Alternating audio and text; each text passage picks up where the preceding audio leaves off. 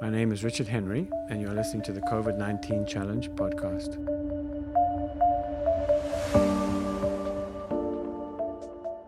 So, in this episode, we're going to look at further look into ACE2 and, and look at trying to understand why obesity is a separate and probably the strongest risk factor for getting sick and dying uh, with COVID 19. So, we talked about um, the kidneys, monitoring blood flow, and activating the renin-angiotensin system to increase uh, perfusion. They do this by increasing salt and water retention and also then driving the heart and the blood vessels to increase blood, blood pressure. So everybody everywhere gets vasoconstricted and tightened up a bit in order to maintain flow, even though it's at a restricted, uh, maintain pressure, even though it's at a restricted flow. Otherwise, some of the more sensitive areas won't have enough uh, flow at that low pressure. So um, high pressure doesn't always relate to high flow. So here we've got the kidneys are in control. Now, in, in one circumstance, um, there's another organ in our body that also uh, has has the ability to um, control blood flow and, and try to influence blood flow, and that organ is fat. Now, in a, in a young, thin, healthy person, uh, a fat organ is really quite small relative to other organs. The biggest organ in our body is muscle, followed followed by skin. Um, but uh, with in, a morbid obese state, fat can become the, the, lar- the, largest organ in our body. And so this is an add-on organ, and our cardiovascular system it wasn't designed uh, to, to, to cope with that um, uh, on, on, an ongoing basis uh, and works much better when, we, when we're not obese. And so fat cells and fat tissue as, as we know, is poorly perfused because it's not meant to be there. When we do have it, it's meant to be temporary because uh, we have a, we have uh, um, evolved to be able to pack on the weight and pack on fat in, in times of excess. Uh, you, you, in, in the more extreme climates during the summer and the fall when, when food, particularly sugar, is available, and then we can use it up during the winter time. And uh, so fat needs to be perfused as well, and it is poorly perfused. So fat cells actually have been able to activate um, some of their genome uh, to produce aldosterone, which is a um, the downstream molecule um, in the renin-angiotensin system that that increases uh, blood pressure.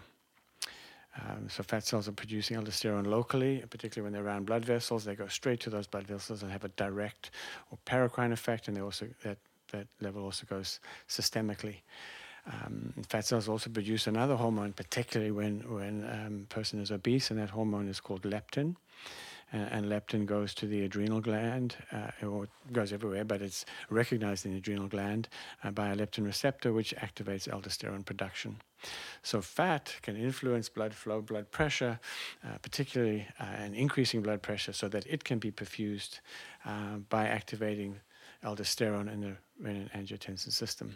Now that's going to stress endothelial cells, uh, and, and, which are then going to cause them to make more ACE2, um, and and so you you set up with the endothelial system as is doing the best it can, but it's trying to downgrade the signal. And fat is doing the best it can to stay alive, although many fat cells do, in fact, die from lack of oxygen and then get, get eaten up by macrophages. And so you have actually more macrophages eh, in an obese abdomen than there are fat cells, and they're trying very hard to clear all these dying fat cells.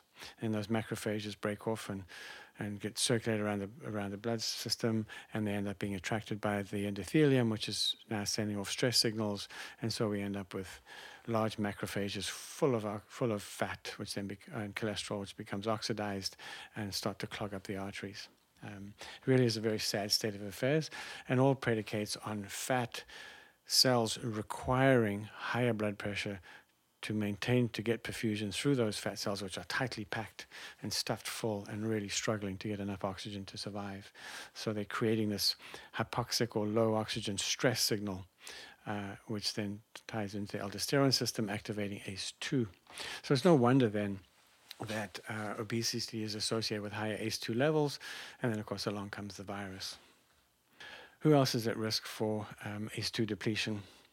Well, um, it's become very apparent over the last year that certain race groups um, are susceptible to this to this uh, to COVID nineteen infection, causing higher rates of, of sickness, illness, and death. Um, and so again, the um, virus has no uh, p- political agenda. Um, it just does what it does. But certain race groups have uh, slight differences in their renin-angiotensin system. Um, and in fact have evolved to have a very, very uh, active and very responsive uh, in fact, even overactive uh, renin-angiotensin system, which has served them well in times of, of deprivation. So we know that um, uh, uh, uh humans who, who um, have um, evolved or grown up in, in Africa and perhaps Southeast Asia um, have a much more powerful renin-angiotensin system and um, well, when they don't need it, but it's overactive, end up with uh, renin-angiotensin system diseases, which are high blood pressure, cardiovascular disease. So that is why um, probably a very, very, very valid explanation as to why uh, COVID syndrome, uh, COVID 19 is so lethal uh, in, in African Americans, uh, for instance. There doesn't seem to be any difference with, with gender, although possibly males have a higher higher rate, but it's not really that strong. That's worth talking about. Where we do know that um, the uh, the um, that males have a, a, slight differences in their renin-angiotensin system, which may account for that as well. We also know we all know that age is a particularly strong factor. In fact, the, um, the strongest of all, other than even more so than um, obesity. So the thing with age is that over time, over years and years and years, that uh, renin-angiotensin system and the effects on the on the endothelium become quite um, pronounced. And as I said, they, they're not on and off, they're actually accumulative.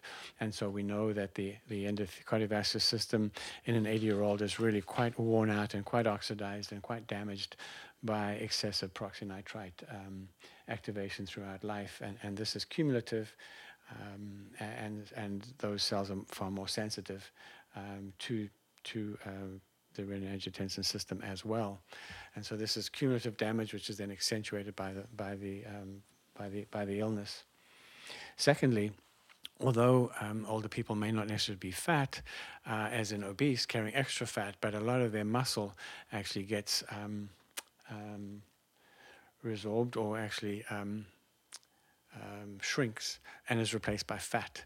So when you when you look at uh, fat content in muscle of an older person versus a younger person, there's a vast difference.